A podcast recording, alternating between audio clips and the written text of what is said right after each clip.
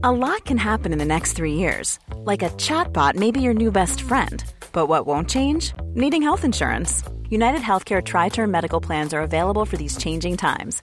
Underwritten by Golden Rule Insurance Company, they offer budget friendly, flexible coverage for people who are in between jobs or missed open enrollment. The plans last nearly three years in some states, with access to a nationwide network of doctors and hospitals. So, for whatever tomorrow brings, United Healthcare Tri Term Medical Plans may be for you. Learn more at uh1.com.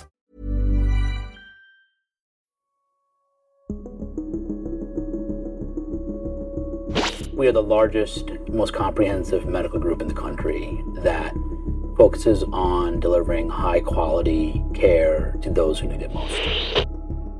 On May 14th, Envision Healthcare, an American company that provides doctors to hospitals, declared bankruptcy. Now, that company says it was hurt by a national shortage of clinicians and cited the impact of inflation on its business. While the company blamed wider challenges in the healthcare sector, a major factor in its collapse was the mountain of debt that had been added to its balance sheet when it was taken over by KKR, a private equity firm, in 2018. Over the past two decades, companies in America and Europe have been on a debt binge, using cheap credit to fund not just investments, but record shareholder payouts. The corporate bond market really benefited the last couple of years from this low rate environment, got very comfortable with issuing a lot of debt. Since 2000, the stock of non financial corporate debt across America and Europe has grown from $13 trillion to $38 trillion, rising from 68% to 90% of GDP. Now, with interest rates on the rise and economies slowing, cracks are starting to show. We saw seven bankruptcies in corporate America on Monday, which is the greatest number of bankruptcies seen on a Monday in a dozen years. And so the credit crunch has run. And it's not only debt drunk firms like Envision paying the price for overindulging. With the easy money party now over, even the steadiest corporate giants are waking up to a mighty debt hangover.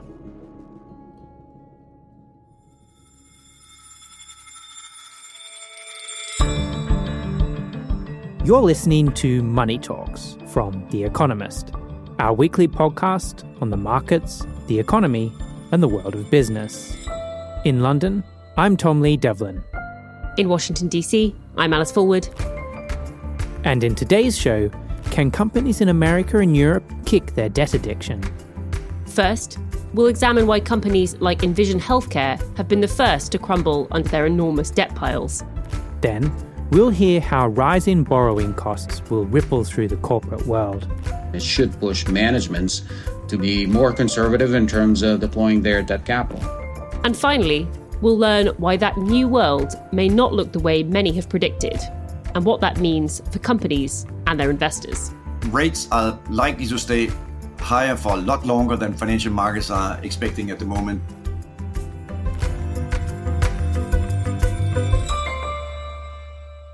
Hey, Alice, welcome back.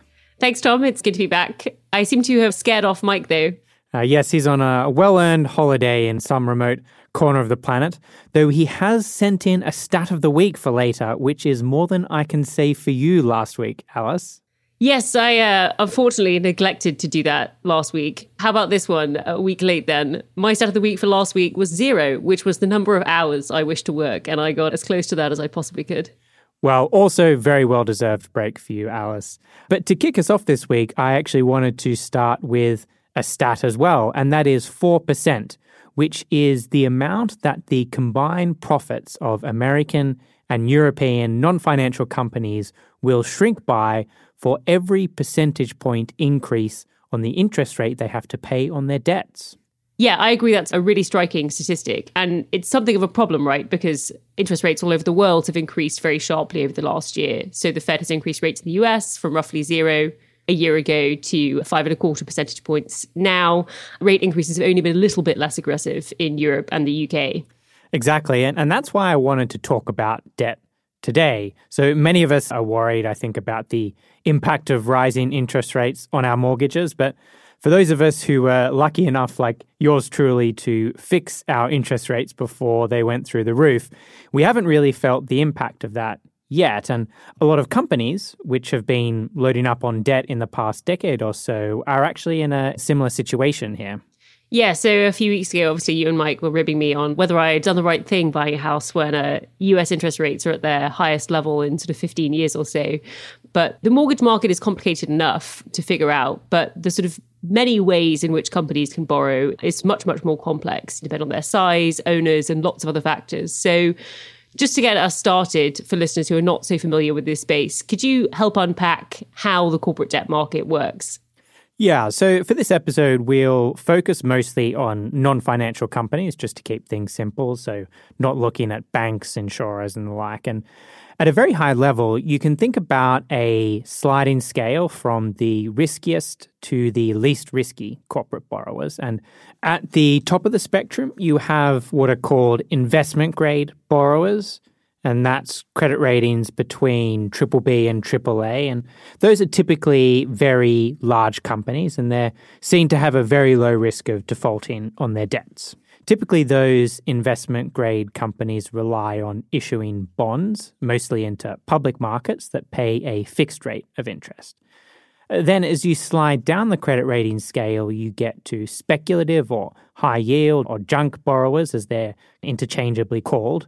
And there, the chances of getting your money back are a bit dicier. Around half of the debts of those speculative grade companies in America and Europe are based on high yield bonds, which have fixed interest rates.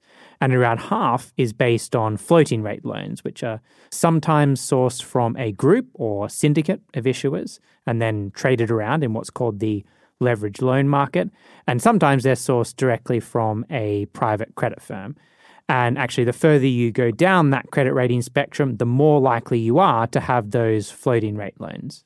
Right. I feel like people often ask me, you know, why on earth would anyone ever bother to borrow at floating rates if you could borrow at fixed ones and guarantee the sort of interest rate you'll be paying on your debt? But in general, when companies do borrow using floating rate debt, they will get a lower interest rate to begin with. So maybe they borrow floating for five years at, say, 4% or fixed at 6%. And for those smaller, riskier companies that you were describing, the speculative grade ones, they tend to have taken on a lot of debt. And in an interest rate stable world, the savings from using floating rate loans can really add up. But of course, that comes with more risk, and the risk is coming back to bite a lot of those firms now. Exactly. And in particular, a, big chunk of that risky floating rate debt is held by the portfolio companies of private equity or PE firms that have been particularly enthusiastic users of debt over the past decade or so.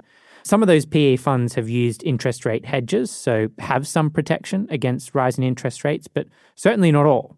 And already we're starting to see some signs of strain here. So according to S&P, which is a ratings agency, the number of bankruptcies among PE-backed firms in America is already on track to roughly double from last year. Another very cheerful stat for us. So how bad do you think all of this is going to get then, Tom? Well, I think there is some cause for comfort in the fact that only about a third of the total non financial corporate debt stock in America and Europe is speculative grade, and then only about half of that is on floating rates. But that doesn't mean there's not a world of pain ahead for all those companies that have pumped themselves up with debt over the past decade or so since the financial crisis. Now, to better understand the journey that debt markets have been on and where we might be heading next, I spoke to Lotfi Karoui, who is the Chief Credit Strategist at Goldman Sachs.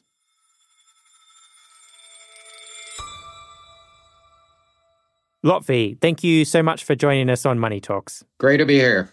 Could you just start by giving us a brief description of what the market for corporate debt was like in the US and Europe in, in the period after the financial crisis and up to the pandemic and some of the major developments during that period? Corporate debt markets across the board experienced significant growth post global financial crisis. So I'll take public debt markets as a proxy. So that includes essentially debt claims that are syndicated for the most part to institutional investors. if you look at the dollar market, that actually more than doubled in terms of size from 2010 to 2020. While in the euro area, the market grew by over 40% over the same time period. And so a lot of this growth, quite frankly, has been or had been a natural response to ultra low rates. You know, we had a period of time and during which policy rates were at zero pretty much. Yields were very depressed. And so borrowers responded to that by essentially deploying more debt on their balance sheets. The result of that was steady sort of deterioration in credit quality, especially in the investment grade market. So that's the high quality part of the credit universe. One stat that I think captures that steady deterioration is the fact that, for example, the share of triple B rated firms. And so this is the low end of the rating spectrum in the investment grade market. That went from 32% in 2010 to over 49% by the end of 2020. And so the story essentially of that post global financial crisis period is rapid growth in debt and more leverage deployed on corporate balance sheets. And the pandemic brought a whole host of uncertainty and upheaval to debt markets. Can you talk us through that? Within corporate credit markets, I think things sort of played out in two acts. I think the first couple of weeks following the COVID shock saw a significant increase in funding costs, but also a rapid contraction in credit availability. We saw actually a lot of high quality companies having a hard time refinancing their debt or rolling it over. And so there was evidence basically that what started as a, a health crisis and a severe recession was on the verge of morphing into something bigger, akin to essentially a financial crisis. And then the second act started on March 23, 2020. The Federal Reserve announced the corporate credit facilities. And de facto, that provided the market with a lender of last resort for non financial corporations as well as a liquidity provider of last resort for investors.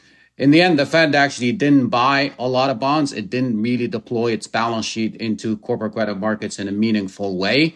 But the announcement effect was extremely powerful. And that allowed companies across the board, whether it's an investment grade or in the high yield market, to rebuild and strengthen their liquidity positions in a very significant way.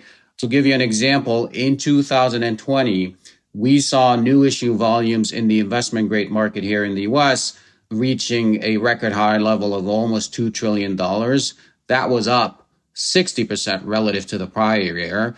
But that surge in new issue volumes allowed companies to essentially build a very solid line of defense, replenish their liquidity positions, and be ready essentially in case the economy were to experience another unexpected shock.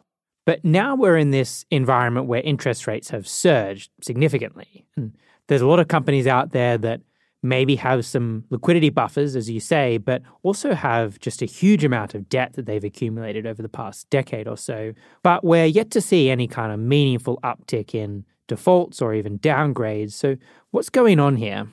You're absolutely right. We haven't seen yet a meaningful acceleration in defaults, and there's a number of reasons for that. One, it typically does take a full blown recession for defaults to materially accelerate. And growth has decelerating, but we're not in recession today. And if anything, I would say the news flow over the last couple of months has been generally quite positive over the prospects of a soft landing, uh, at least in the US. And so that's the first reason. The second reason is that prior to the start of this hiking cycle, companies we're in a position of strength fundamentally. To the point you made earlier about liquidity positions, companies started this cycle with materially higher levels of liquidity positions than they normally do.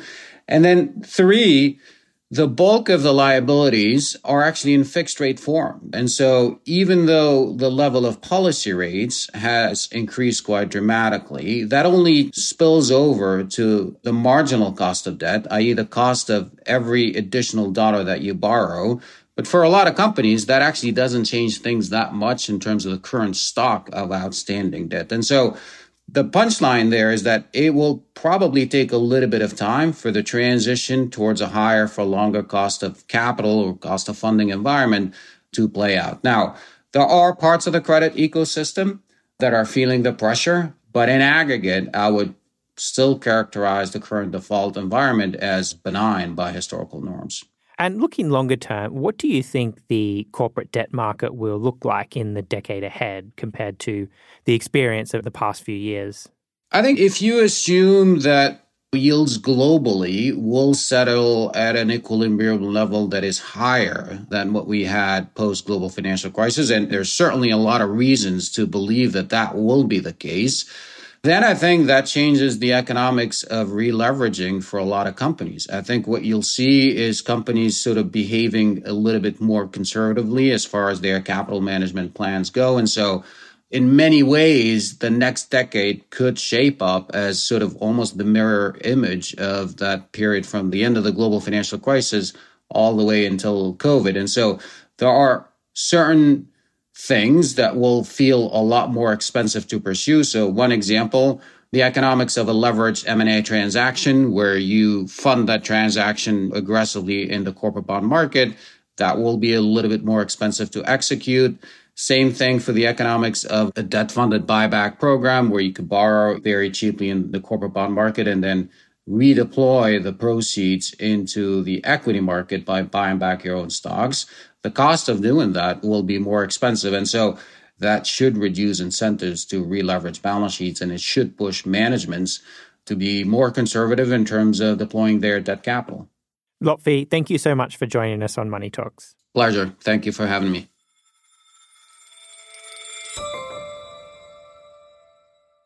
Now, Alice, one line from my conversation with Lotfi really struck me, and that was this idea that the decade ahead could be the mirror image of the decade past when it comes to corporate debt.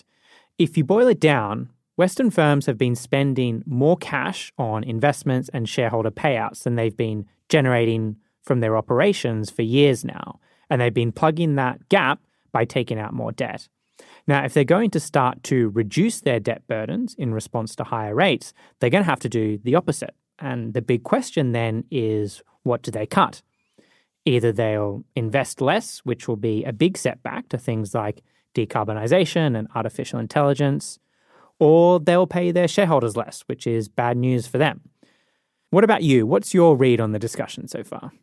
Yeah, I also am sort of interested in this mirror image idea. You know, what he was describing, this potential decade of deleveraging, the hangover from this corporate debt boom.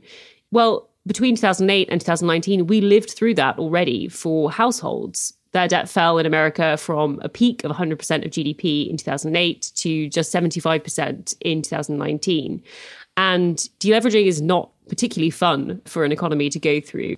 It's much more fun to rack up the credit card debt than it is to pay it off. And so that period was a relatively sluggish time for growth. America only grew at around 2% per year for the decade after 2010, compared with 3 or 4% for the decade leading up to 2007. And on the household side, when you have households deleveraging, that tends to hit consumption, so they spend less. But as you suggest for corporates, it's much more likely to hit the investment side of the economy, which that has some much thornier, longer term implications for growth. Well, another force that is sure to hit economic growth in the years ahead, albeit over a much longer time frame, is declining birth rates in many of the world's biggest economies. This week's edition of The Economist features a big take on what an aging and, in an increasing number of cases, shrinking population means not just for the sustainability of government finances, but also the potential for innovation. And that's based on some fascinating reporting from our very own Mike Bird in Absentia. And I'm very much looking forward to reading that. What about you, Alice? What are you looking forward to reading in this week's edition?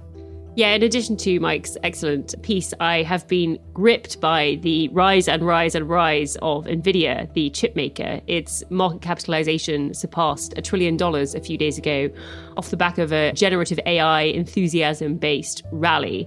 And one of my colleagues, Guy Scriven, has written that there's something akin to the gold rush going on here. So, just with the original gold rush in America, those raking it in are not necessarily those doing the AI or panning for gold so much as it is those selling the shovels to people that want to do that. So, in this week's issue, we have both a deep dive on NVIDIA and a leader on what its ascent means.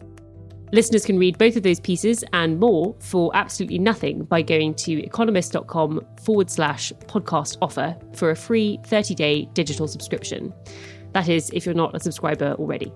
And after the break, we'll hear more about the risks and opportunities that rising interest rates and a slowing economy present for private capital.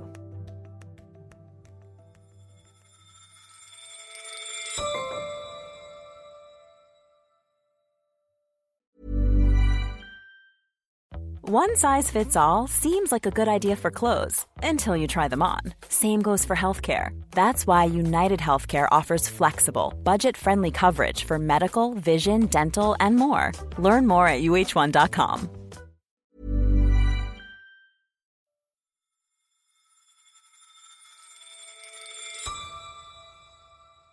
Before the break, we heard that higher interest rates will force companies to cut back on their borrowing. But how much longer are rates expected to remain at this level? And what impact will that have on the economy and on investors? To find out, I spoke to Torsten Slok, chief economist at Apollo, which is one of the world's largest managers of private equity and private credit. Torsten, thank you so much for joining us on Money Talks today. Thank you for having me. So it feels like we've been anticipating a recession for some time now, but it still hasn't arrived. Could you start by just giving us your quick take on what the coming months have in store for the US and European economies? Do you think a recession is likely in the year ahead? I do think a recession is likely because the important backdrop for this conversation is that inflation in the US economy is still too high. It's also still too high at the ECB. It's also still too high in the UK. And the problem with that is that when inflation, taking again the US as an example, is at around 5%, and the Fed has an inflation target of 2%, the Fed will then conclude, well, if inflation is 5 and it has to be 2, the Fed has been mandated by Congress that inflation should be 2%, the Fed will say, well, but then we need to keep on stepping on the brakes. We need to slow the economy down. We need to slow down consumer spending, capex spending, hiring, with the ultimate goal of getting inflation to come down. So the short answer to your question, Tom, here is that the Fed is simply not done. The ECB is not done. The Bank of England is not done. So therefore, interest rates at least need to stay at these levels, maybe even go up a bit more. And therefore, we do need to see a recession to get to the goal of getting inflation back to the central bank's 2% target. And what will that mean for corporate earnings? Yeah, that's a really important question, Tom, because the very significant feature of this current business cycle is that we both have a slowing economy in real terms, but we also have inflation. So in nominal terms, the economy is actually doing fine. So that means that from, in particular, an earnings perspective, which are measured always in nominal terms, the S&P 500 has still seen this earnings season that we just came out of reasonably solid earnings in nominal terms, whereas in real terms, the economy has been slowing down. It's an interesting point given debts are, of course, in nominal terms and companies repay those debts from their nominal operating profits. Presumably, though, as both growth and inflation continue to slow, eventually we'll see nominal earnings start to deteriorate too. If inflation today is five and has to get down to two, we should also expect to see nominal earnings growth for corporates slowly move lower over the coming quarters. And central banks have yet to stop raising rates and presumably are a long way off thinking about rate reductions. How long do you anticipate that rates will remain elevated for? Rates are likely to stay higher for a lot longer than financial markets are expecting at the moment. All central bank governors and members of the governing council at the ECB, they are saying we will not be cutting rates later this year. We will probably begin to see rate cuts sometime by the middle of next year. But the important backdrop for this, and this is very important for financial markets, is that inflation is just too high. And thinking over the longer term horizon, when rates eventually do start to come down, do you think we will ever go back to the kind of ultra low rates that we had before the pandemic, or is that sort of more of an abnormality? I do think that we will eventually see interest rates end up at a higher level than where we were before the pandemic. There's a number of structural reasons to expect inflation to be permanently higher. First of all, we have deglobalization, meaning more homeshoring, onshoring, friendshoring, which essentially has the implication that the cost of production globally are going to go up for countries that decide to take production back closer to their home. And that should on its own mean higher inflation. A second force that also argues for higher inflation is that the energy transition is also associated with quite significant investments in energy towards renewable, towards green energy. And that process is likely to also be associated with higher inflation. And third and finally, immigration, which has been a very important factor for holding wages down and holding inflation down globally. If there are now some reversing winds in terms of immigration being lower globally, that also raises the probability that we might see some more upward pressure globally, including in the US, on wage inflation and ultimately, therefore, also on consumer price inflation. So, for those reasons, everything combined brings me to the conclusion that we're probably going to see the Fed funds rate not go back to zero and interest rates could not go back to zero, but probably go back to a range closer to two to three percent. That's of course lower than where we are today, but it's still not bringing us back to where we were before. The private equity model of company ownership has relied quite heavily on cheap debt over the past few years. To what extent does this environment of higher interest rates and sluggish growth pose a risk to private equity? Generally, I think that uh, what's going on in private markets is actually quite similar to what's going on in public markets. So, what have been the features of public markets for the last 12 months? Higher interest rates because of higher inflation, and now we add on to that regional banking crisis in the US. So with that backdrop, the cost of capital everywhere has gone up for everyone. So now, of course, the situation is hurting those that when you rely on financing, in particular, don't have the ability to do complex financing. Those who don't have different sources of access to different pools of capital to do financing. So I do think that higher cost of capital from a Fed perspective, an ECB and Bank of England perspective, is quote unquote working in the way that it's intended, namely to try to slow down economic growth. But it just happens to be that the areas that are most vulnerable to higher interest rates, including in the private markets, are those that are more vulnerable because they have higher leverage and growth and tech are the areas that have taken the biggest hit and in the private markets likely also have taken the and will take the biggest hit simply because if you think about it the Fed's idea with raising interest rates is to slow down growth.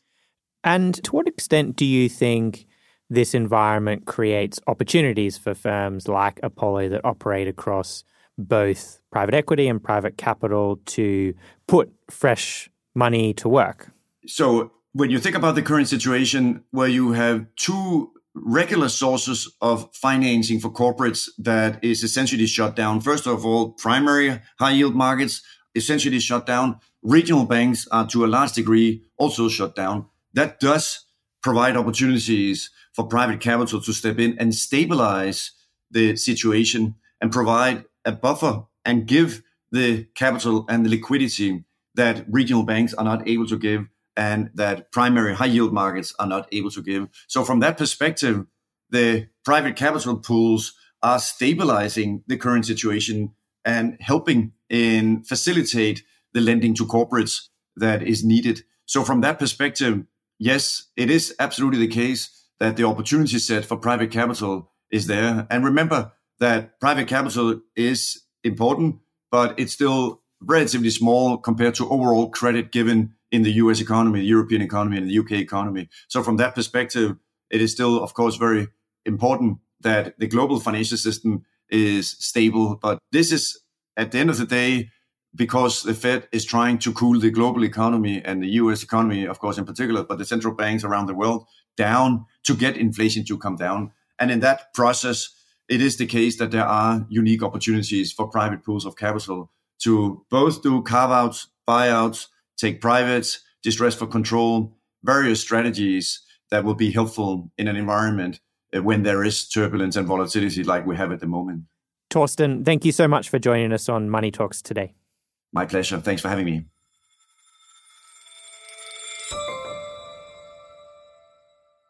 So, Alice, what do you make of what you've heard today?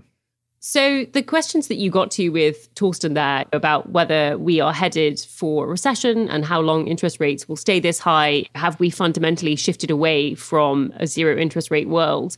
They're such big and fascinating ones that, you know, myself and investors and other writers have been thinking about a lot recently. I wrote a column that ran last week about the prospects of, and bear with me here, entering an I is greater than G world. And what I mean by that is a world in which interest rates are higher than growth. Because in aggregate, what that means is that for indebted firms or households, your wages are growing more slowly than the interest on your debt is accumulating, or your revenues are growing more slowly than the interest on your debt is. Even for governments, their tax receipts will grow more slowly than the interest on their debt is. And so, what that I greater than G world means is that unless those groups cut back elsewhere, their debt levels will begin to climb and climb. And as you've described, we're already seeing that lots and lots of indebted firms really cannot handle that. They can't handle their interest expense going up. So, in the short term, that means we have this coming wave of bankruptcies. And to an extent, this is something that can feed on itself. So, if interest expense leads to bankruptcies, leads to slower growth, that means that the interest rates will be even higher than the growth rate is. And that can make those problems get worse and worse. And before you get too stressed about all of this, obviously the Fed can basically stop this cycle at any time by cutting rates again. But that really depends on what happens with inflation, which is proving to be pretty stubborn. So we are essentially entering a phase now where the thumb screws are really being put on indebted companies and households and governments. And that's going to be a lot less pleasant for all of those groups going forwards your I greater than G inequality is very Thomas Piketty, Alice, very close to his R greater than G. So I, I, suppose we should look out for your upcoming book, Debt in the 21st Century. But in all seriousness, it's a really important point. We are at a fundamental inflection point that will invert the economics of debt going forward. And given demographic shifts and some of the other points that Torsten was talking about, my view at least is that this is not just a cyclical anomaly, but actually a deep secular transition. Right. And this gets to the point that we were making at the top of the show about how there needs to be probably this structural corporate deleveraging, right? So not only are companies going to have to be fighting against the fact that their interest expenses are probably going up more quickly than their revenues are, but they're also trying to essentially pay down the principal of their debt such that they can lower the leverage that they have. And I guess that indicates that there might be some pretty significant pullback from corporate investment going forwards. And with that, it is probably time for us to pivot to our stats of the week. So let's hear from Mike first. So I couldn't be here this week, but I'm committed to the podcast, unlike some people. So I thought I'd send one in. My statistic of the week is 67,000, which is the number of people taking the certified public accountants exam in the US last year. That is down quite a bit from over 100,000 as recently as 2016, turning into a bit of an issue. Companies need accountants. I've always been a fan of accountants, as it happens. It's a very useful skill, very underrated. They get a bad rap. If there's any accountants listening to this, I'm with you.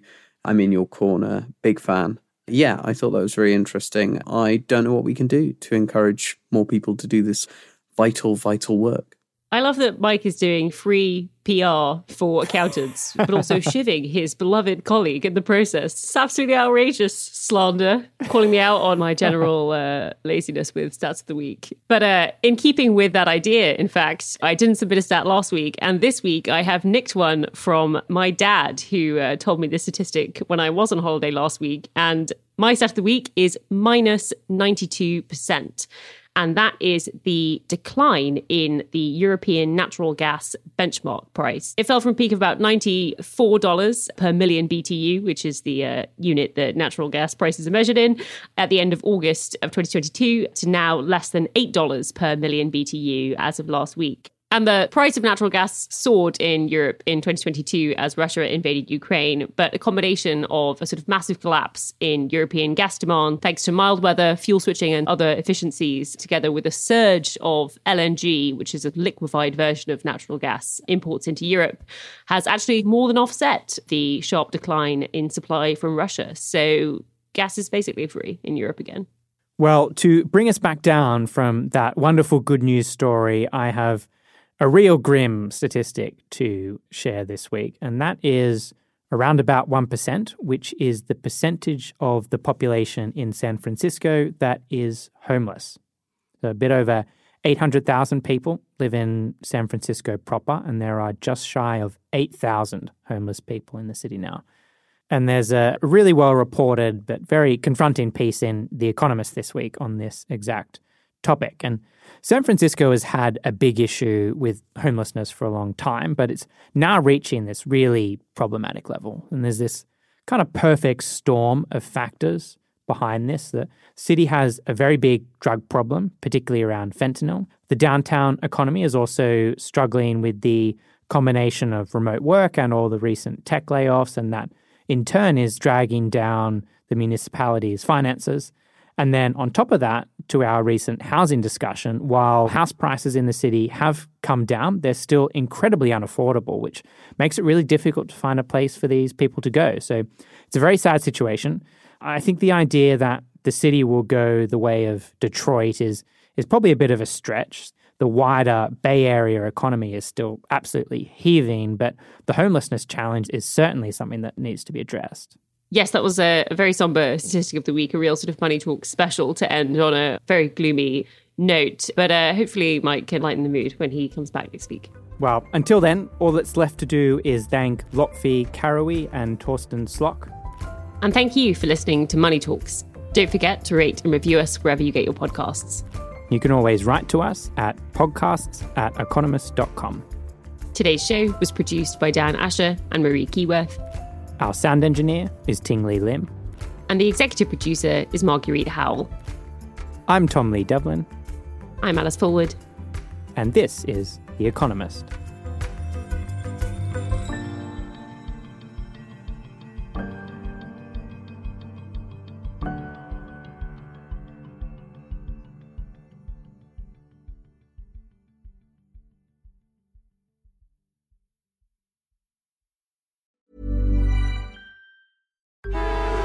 Traffic jams, tailgating, pileups. Ugh, the joys of driving. How could it get worse? The federal government wants to have a say in what you drive.